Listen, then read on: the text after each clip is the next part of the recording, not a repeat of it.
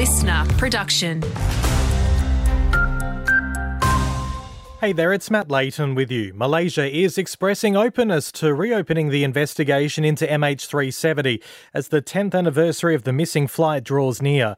Speaking at the ASEAN summit, PM Anwar Ibrahim says he won't hesitate to recommence if compelling new evidence emerges. We have taken a position that uh, if there are compelling case evidence that need to be reopened, we will certainly be happy to reopen. This comes amid discussions with US company Ocean Infinity about potentially resuming the search for the plane.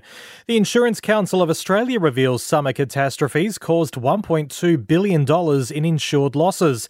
This includes ex tropical cyclone Jasper and the Christmas New Year storms impacting several states.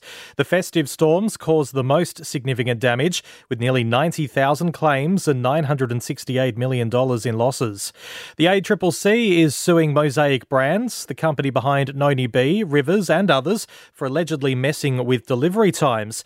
And a royal tour to Australia is still on the cards despite King Charles undergoing treatment for cancer.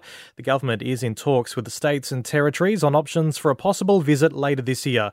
Deputy PM Richard Marles has told the ABC the monarch has a long history with our country. Obviously, went to school in his youth here in Australia, uh, and you know, this would be his first visit to Australia as the king.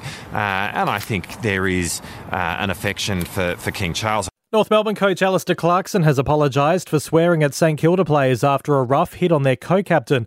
The hit left Jy Simpkin concussed, and the Saints player who delivered it, Jimmy Webster, is likely to be sent to the tribunal. In a statement, Clarko says he was emotional in defence of Simpkin, but the language he used was inappropriate. And Marnus Labuschagne's form continues to be a talking point, but Aussie coach Andrew McDonald insists there's no great concern. Labuschagne's struggles are evident, just one century in 20 tests and four recent single-digit scores.